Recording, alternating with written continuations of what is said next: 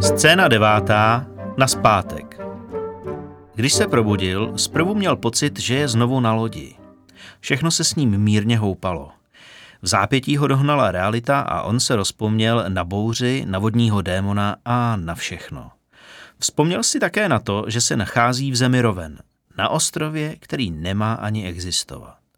Otevřel oči. Den patrně pokročil a slunce už se zbarvilo do jemnějších tónů.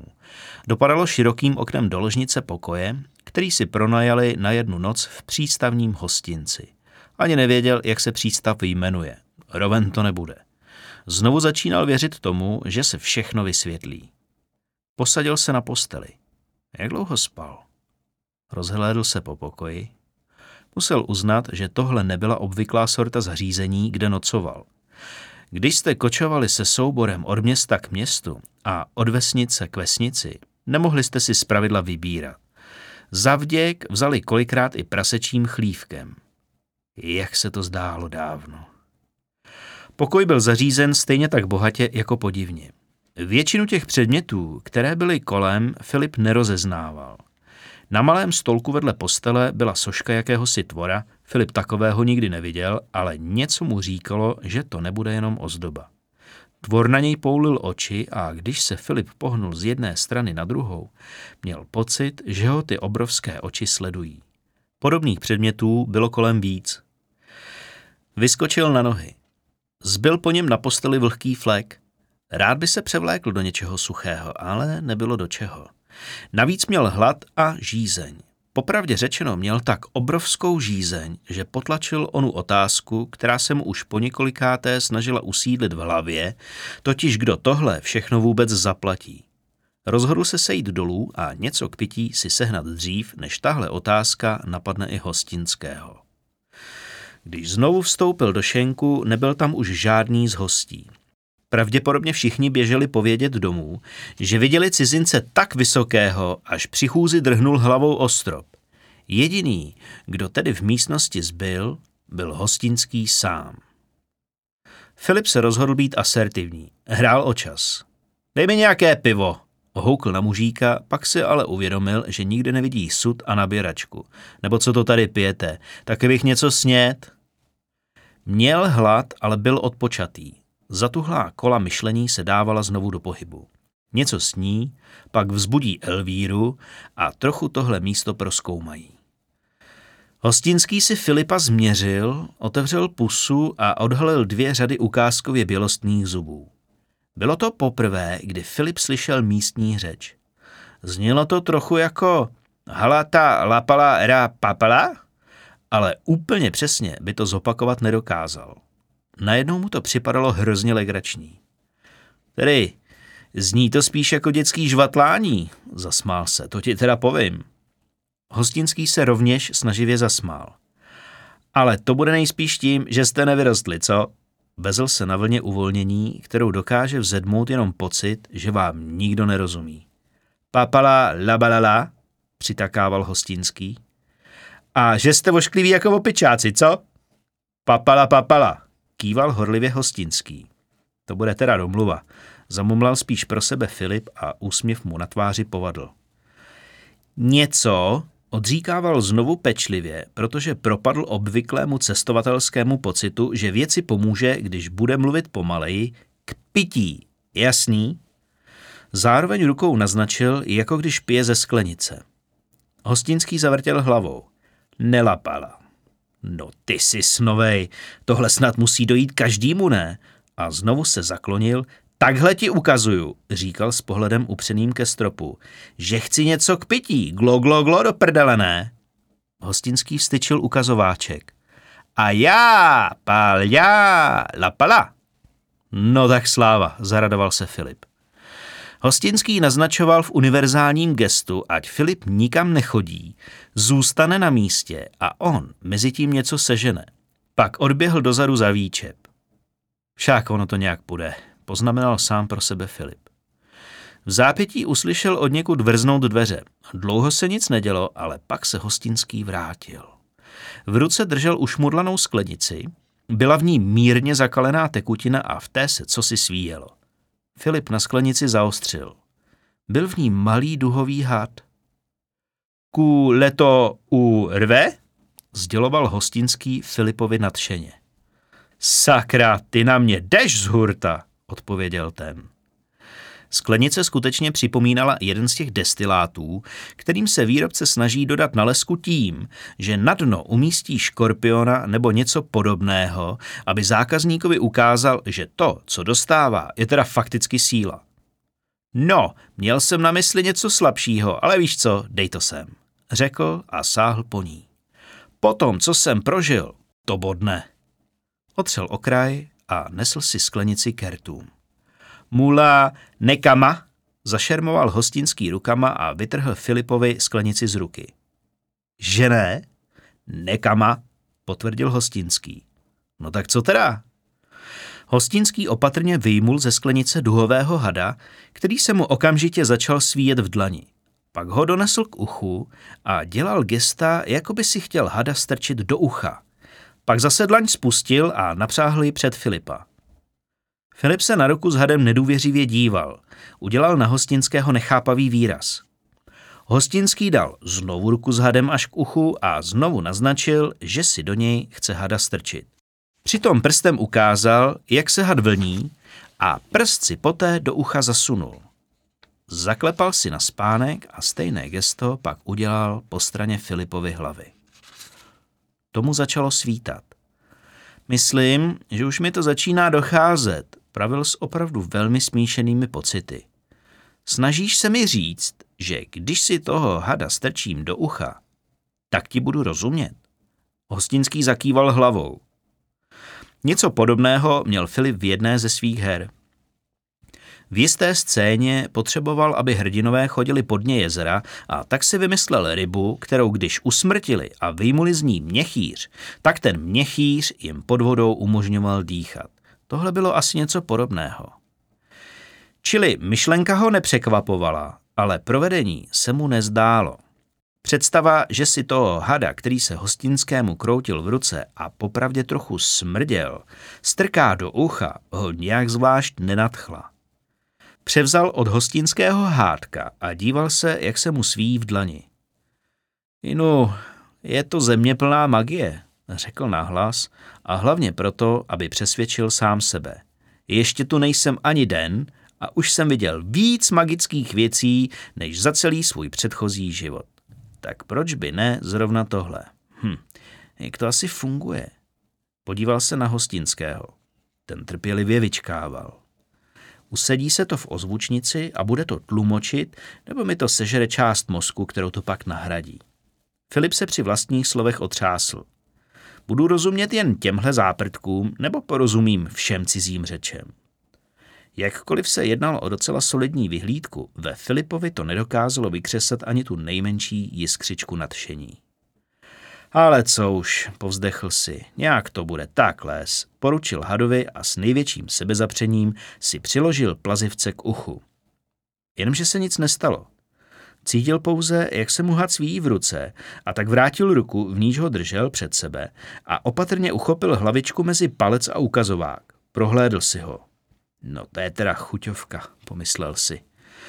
Pak s největším sebezapřením znovu hada nesl až k uchu a v očekávání sliského pocitu, který předpokládal ucítit ve zvukovodu, zavřel oči.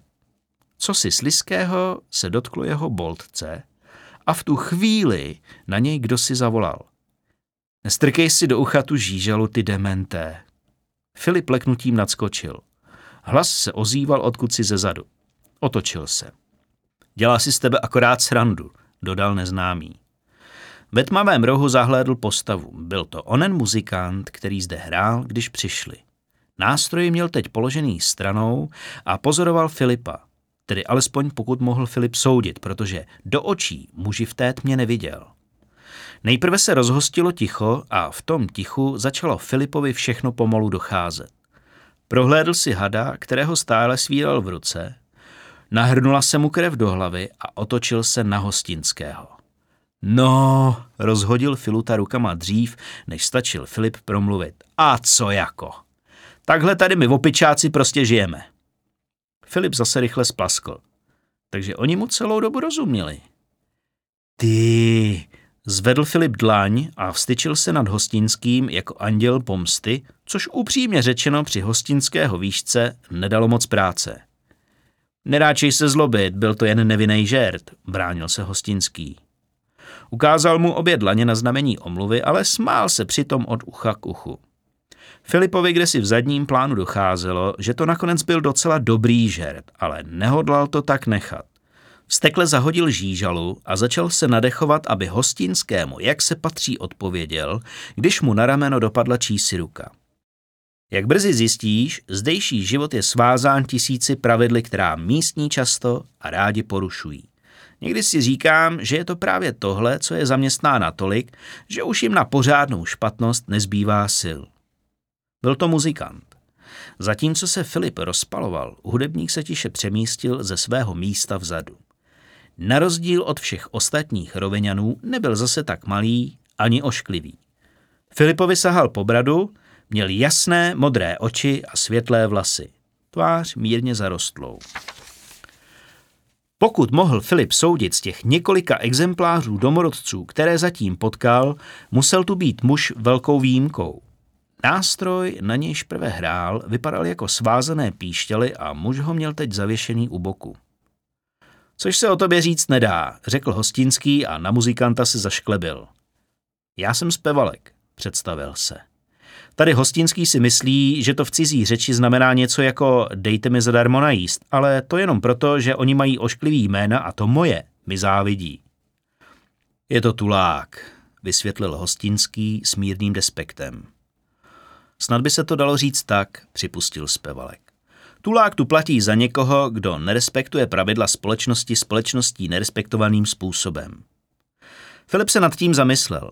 Několikrát si přeříkal to, co právě slyšel, než konečně došel k jakému si závěru. Tak, a teď bych se vážně něčeho napil, řekl. Spevalek kývl na hostinského, ten od někud vytáhl láhev s červenou tekutinou a postavil ji na pult. Dávej si na něj pozor, řekl k Filipovi. Z tohohle chlapa nekouká nic dobrého. Tak jak to, že mě vždycky tak rád vidíš, odtušil zpěvalek. Hostinský pokrčil rameny. Je s tebou zábava jako s každým lumpem. Zpěvalek se zasmál, vzal láhev a odnesl ji ke stolu. Mávl na Filipa, aby šel za ním a ten ho následoval. Pozoroval, jak zpěvalek tulák rozlévá červenou tekutinu do sklenic a znovu ho co si napadlo – Musím tě upozornit, oznámil, že možná nemám na zaplacení. Zkoumavě se na oba zahleděl. Vlastně ani nevím, čím se tu platí. To je v pořádku, mávl rukou spavalek. Nic takového se od tebe stejně nečeká. Že ne? Ne. Tohle není hostinec? Zopakoval poněkud prostoruše Filip. Spevalek se zasmál. Tohle je docela obyčejný dům. Jak obyčejný?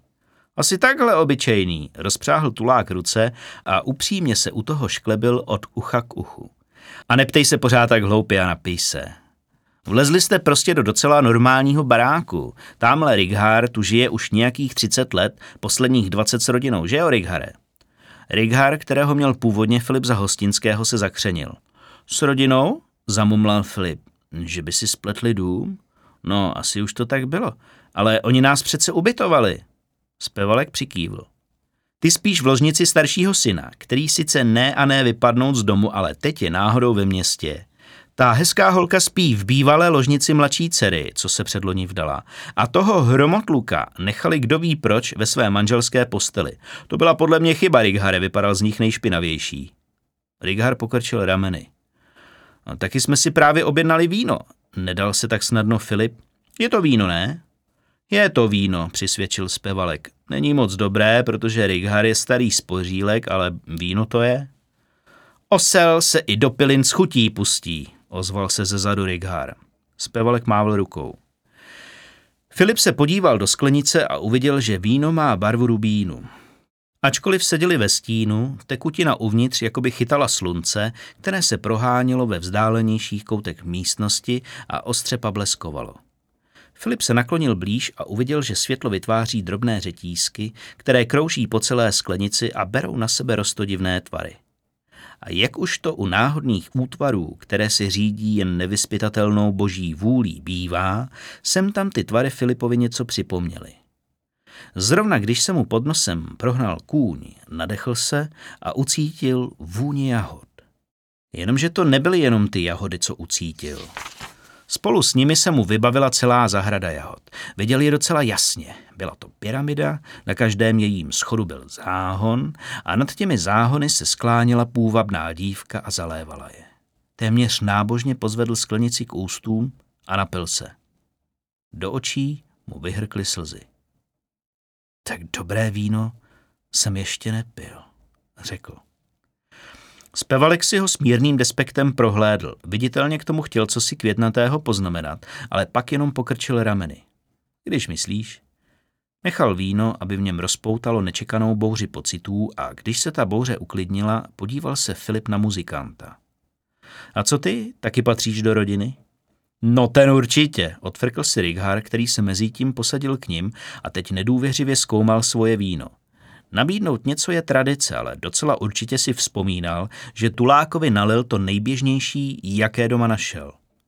Jen nech být, ocekl zpěvalek. Však mě vždycky odereš jako vlastního. Kde pak? Naklonil se k Filipovi. Já tu jenom čekám.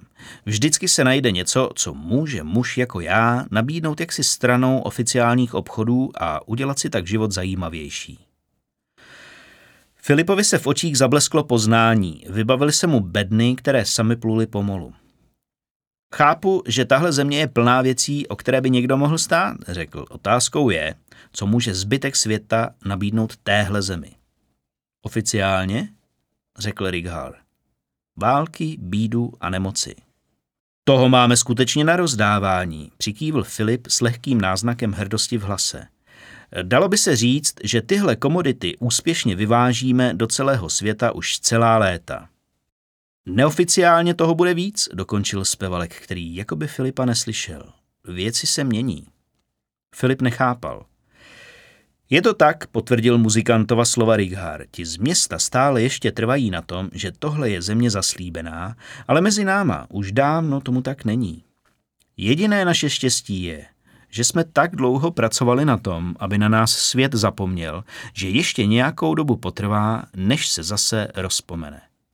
Potom ale budeme v opravdu velkým maléru. Filip jim málem prozradil, že ještě docela nedávno si myslel, že jsou pouhým výplodem jeho vlastní představivosti, ale nakonec docela moudře usoudil, že takhle zásadní sdělení může ještě chvíli počkat.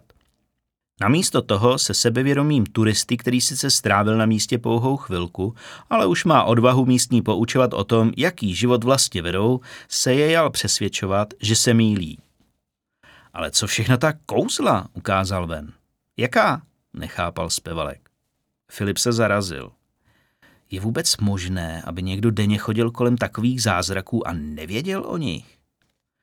Ta světla pod hladinou, která sama ovládala loď a navedla ji bezpečně do přístavu, začal vypočítávat. Bedny, které se sami vyloží. A v jakém stavu máte domy? Viděl jsem, jak sochy sami slézají z domů a pečují o pořádek. A to víno, jestli tohle není zázrak, pak už teda nevím. Rigar znovu nedůvěřivě proskoumal láhev s vínem. Jo tohle? Mávl zatím bez nějakého velkého nadšení zpěvalek. Ono tohle všechno jsou stovky let starý kouzla. Filip nerozuměl tomu, jaký je v tom rozdíl. Kde pak, tehdy se to ještě umělo, zasnil se Rigár. To byly kouzla, které ti vydrželi celý život. Dodal a pak se obrátil na zpěvalka, což mi připomíná, spadla další z věží zitaru. Ale ne, podíval se muzikant, vždyť zitar se stavěl ještě za mýho života. Která? Severní. Tak to už zbývají jenom dvě, ne? A ty půjdou dolů hned za ní, to ti říkám, zakýval Righar hlavou. A takhle to tu máš se vším, otočil se zpěvalek zase na Filipa. Všechno se tu hroutí. Kdysi to byla hrdá země plná magie, ale ta je teď fuč a my jenom čekáme, kdy se to provalí. Snažíme se ten den co nejvíce oddálit, protože i když se to nezdá, za posledních 50 let tady nikdo žádný pořádný kouzlo neseslal. Filip zaraženě hleděl z jednoho na druhého. To nebylo to, co viděl. On viděl zemi plnou zázraků, zemi, kterou si vysnil. Potom mu začala v hlavě klíčit myšlenka. Rostla zvolna, takže si toho ještě nevšiml, ale jak na ní dopadalo světlo toho, co se právě dozvěděl, drala se stále rychleji na povrch. Takže kouzla už sice nemáme, vzal si slovo na zpět Righar, ale zase máme tu naši nafoukanost, to jo. Nic z toho si nechceme přiznat. Namísto toho jsme pro naše mladý vymysleli a teď se podrž takzvaný programy vzdělávání mládeže. Dobrý, ne? Návrat ke kořenům, poznej svý předky. Filip pokrčil rameny. Na tom nevidím nic špatného, řekl, ale podivný pocit v něm sílil. U nás je to třeba normální. U vás, odfrkl si Righar. Jenomže tady si dřív, když si chtěl postavit dům, objednal pár golemů a ti ho do týdne měli hotovej. Jediný, co se tady vyučovalo, byla magie. Vždyť ještě před 20 lety tady nikdo ani nevěděl, co je to kameník. Kdo je to kameník? Opravil ho mimoděk Filip, který byl na tyhle jazykové nepřesnosti citlivý, ale ve skutečnosti přemýšlel o něčem jiném. Nehledě k tomu, že jsme začali sbírat hovna po kravách. Nenechal se zastavit Righar, který se pomalu rozohňoval. Chápeš to? Po kravách. Házíme je na pole, aby tam vůbec něco vyrostlo. To dřív nebejvalo. Dneska vidíš farmáře, jak se na jaře vleče za něčím, co se prý jmenuje pluch. Righar se významně podíval na Filipa, aby se přesvědčil, jaký na něj udělala jeho slova dojem. Filip se ale koukal kam si za něj. Vzpomněl si na věci, které viděl toho dne, kdy se probudil ve skladu. Myšlenka byla čím dál neodbitnější. To, co v něm předtím jenom nejistě klíčilo, teď vyrazilo vstříc světlu. Začalo to nabývat docela konkrétní tvar, takový dost pitomý tvar, pokud by to někoho zajímalo. Takže pokud tomu dobře rozumím, odříkával pomalu, měníte magické předměty za docela obyčejné a snažíte se zbavit své závislosti na magii. Tak to je, přitakal zpěvalek. Jenomže jsou věci, které se vyvážet smí a věci, které se vyvážet nesmí. Vzal si znovu slovo Righar a tady nastupuje náš kamarád Spevalek, který prošmejdí každý kout ostrova i tam, kde se to nesmí a pak to dodává lodím jaksi pod rukou. Ukončil Righar a spiklenecky přitom zamrkal. Filip ho ale ani teď moc nevnímal. A kolik takových lodí, se kterými obchodujete, sem připlouvá? Zeptal se na místo toho. Jen jedna, odpověděl Righar. Tak dvakrát, třikrát do roka. Žádná jiná se sem totiž nedostane. To není moc, zamyslel se Filip. Ale i tak se to dříve nebo později musí provalit, nebo ne? Nic netrvá věčně. A potom se sem všichni nahrnou jako kobylky. Pořád toho tady máte dost a dost, co by mohlo někoho zajímat. Myšlenka, která se tak dlouho snažila o jeho pozornost, mu ukázala zdvižený palec. Tak teď si na to kápl. No o tom jsem právě mluvil, přitakal Righar. Chvíli se ubráníme, ale co potom? Naštěstí ono to prozrazení zase nehrozí tak brzo, namítl zpěvalek. Filip trhl hlavou. Že ne? A bylo to tady. A kdo by o tom mluvil? řekl mrazivě zpěvalek. Je v zájmu kapitána udržet to ještě nějakou chvíli v tajnosti. Čím déle to potrvá, tím víc si nahrabe. V zájmu kapitána možná, uvažoval Filip, ale co posádka? Námořníci mají ve zvyku se opíjet a potom žvaní.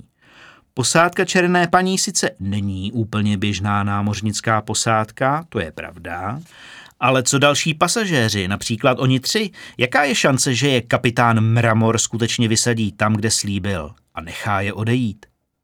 No malá, kurva, malá, zařval Filip nahlas, když mu všechno rázem došlo. Vyskočil ze židle, zpěvalek s Righarem leknutím nadskočili. My nepatříme k posádce, oznámil jim s pohledem upřeným před sebe. Zdálo se, že se zpěvalek s Righarem opět malenko uvolnili. Hele, to my přece víme, řekli oba naraz. Filip se zrazil. Je v zájmu nás všech držet to všechno ještě nějakou dobu pěkně pod pokličkou. Dodal s úsměvem na vysvětlenou Righar. Ty kurvo, ucedil Filip, ale to už vlastně startoval. Nejprve se rozeběhl k východu, ale pak si uvědomil, že Elvíra spí nahoře. Otočil se tedy a vyběhl k pokojům. Bral přitom schody po dvou. Spevalek s Righarem ho docela klidně pozorovali. Nahoře Filip rozrazil dveře do na pokoje, bylo v něm všechno laděné do bílých a růžových barev a z množství květinových vzorů se Filipovi dělalo mdlo. Na posteli byla sada nějakých umělých zvířátek a postaviček. Jedna z nich k němu obrátila hlavu a začala trilkovat. Není to, není to. Zřejmě tím měla na mysli svoji majitelku, ale Elvíru také nikde neviděl. Otevřel pro jistotu ještě jedny vnitřní dveře, za kterými byl vodopád, alespoň takto Filipovi připadalo. Pěkně s jezírkem a žabičkou na břehu. Rozhodl se, že o téhle podivnosti bude uvažovat až později a dveře zase zavřel. Potom ho napadlo, že je Elvíra možná v jeho pokoji. Na lodi se to občas stávalo, že na něj čekala v kajutě. Obvykle pak následovala nějaká zajímavá hra, na jejímž konci byli oba bez šatů a spocení. Ani u něj ale nebyla. Zbývala už jenom Righarova ložnice, v níž ubytovali Vahargema. Filip sice netušil, co by dělali tam, ale byla to poslední možnost, takže přeběhl chodbu a otevřel nádherně zdobené dveře z tmavého dřeva. Nějakou chvíli trvalo, než mu došlo, na co se vlastně dívá. V prvé řadě je třeba říct, že se oba dva v pokoji nacházeli. To byl nepopiratelný fakt. Vahargemova svalnatá postava se rýsovala proti světlu, které vycházelo z okna naproti dveřím. Filip chtě nechtě musel obdivovat, jak se na jeho nahém těle lesknou v záři pozdního slunce svaly. Zejména na hýždích, které zatínal, to vytvářelo velmi delikátní jamky. Elvíra klečela naproti němu. Když o tom později Filip uvažoval, ze všeho nejhoršímu připadal ten zvuk, který se v zápětí ozval. Jak se k němu Elvíra otočila, zaznělo slabé mlask, asi jako když si vytáhnete rychle palec z pusy. Filip rázem zapomněl, proč vlastně přišel a fascinovaně zíral na Vahargemův penis, jak se jí mátožně kývá ze strany na stranu před obličejem. A k dovršení celé Filipovy osobní tragédie se zrovna teď Daxian rozhodl, že se vrátí. Takže kdeže jsme to přestali? O chvíli později už všichni tři utíkali po nábřeží. Sem tam se obraceli napravo, aby zkontrolovali, že tam loď ještě je. Byla. Snad tedy ještě není vše ztraceno. Filip, kterého poháněl vztek, běžel v čele trojice a nevypadalo to, že by ho měl v nejbližší době někdo předběhnout. Jeho prvenství mezi nimi bylo stejně tak překvapivé, jako se stalo naposledy. Od nohou jim odletoval drobný písek, který ze staré dlažby nestačilo spláchnout moře a odvát vítr. Už vlastně dobíhali k molu, když Filip spozoroval, že se loď pohnula. Konečná, poznamenal škodolibě Rexien. To už nestíháte. Filip se ho snažil neposlouchat a namísto toho v sobě našel zbytky energie a přidal. Zahnuli na molo. Ale ne, zakvílela za ním Elvíra, která si v ten okamžik také všimla pohybu lodi. I ona přidala. Ostatně to, že jejich naděje se z ostrova kdy dostat se právě chystá odrazit od mola, cítili všichni tři. Filip na krku ucítil Vahargemův dech. Okamžik na to byl válečník před ním. Mezi lodí a břehem je už nejmín 50 kroků, řekl Daxien, když byli zhruba v půlce mola. Jakou máš asi tak šanci tuhle vzdálenost překonat? Filip ještě chvíli pokračoval ve sprintu, ale pak začal postupně zvolňovat. Musel v duchu připustit, že šanci nemá opravdu žádnou. Připsal si Daxiena na seznam lidí, které momentálně nenávidí, zaujímal krásné třetí místo hned za Vahargemem a Elvírou. Ta ovšem své prvenství držela s velkým náskokem. Dobře si tenhle okamžik zapamatuj. Pamatuj si, kvůli komu si nestihl tuhle loď. Také Elvíra poznala, že veškerá snaha je marná a začala zpomalovat. Bahargem, který se z ní vzdával nejméně snadno, doběhl nakonec smola v plné rychlosti, ale jediné, k čemu to bylo dobré, bylo těch několik nadávek, které mohl zavolat za odplouvajícími. Loď to však ani nespomalilo. Námořníci se schromáždili na levoboku a zatímco šatrové dřevo zpívalo zas nějakou námořnickou odrhovačku, mávali trojici na rozloučenou. Jednosměrnou jízdenku. Máš jenom jednosměrnou jízdenku. Ta jízdenka je jenom jedním směrem, čili není zpáteční. Filip s Elvírou se postavili vedle Vahargema, všichni tři pak mlčky stáli v záři zapadajícího slunce a dívali se za odplouvající lodí. Ta pomalu mizela v úžině a jak se vzdalovala, její zpěv slábl. Jednosměrnou jízdenku, máš jenom jednosměrnou jízdenku, jenom jednosměrnou jízdenku máš, no to se teda máš. Když loď definitivně zmizela, ještě chvíli bezmocně hleděli na obzor, než za sebou uslyšeli zvuky. Začali se jeden po druhém otáčet. Filip, který se těžko smiřoval s tím, že mu cesta z ostrova unikla jen o vlásek a navíc kvůli někomu, kdo nestál za to, se otočil jako poslední. Proto také jako poslední uviděl, že se mezi tím nábřeží solidně zalidnilo. Ti úplně vepředu to byli docela určitě vojáci a vypadali, že se třesou na nějakou tu ránu.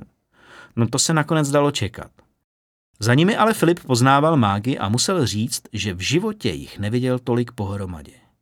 Bylo to zvláštní, jak na celém světě vypadají tihle lidé úplně stejně. Za normálních okolností by se tím zabýval víc, ale i tuhle malou armádu tvořily bytosti, které Filip jak těživ neviděl, ani o nich neslyšel. Docela jasně rozeznával, že na lidských tělech sedí ptačí hlavy s obrovskými ostrými zobany, ale byly mezi nimi i jiné zvířecí hlavy. Filip stěžka Polko. Žádná se netvářila přátelsky.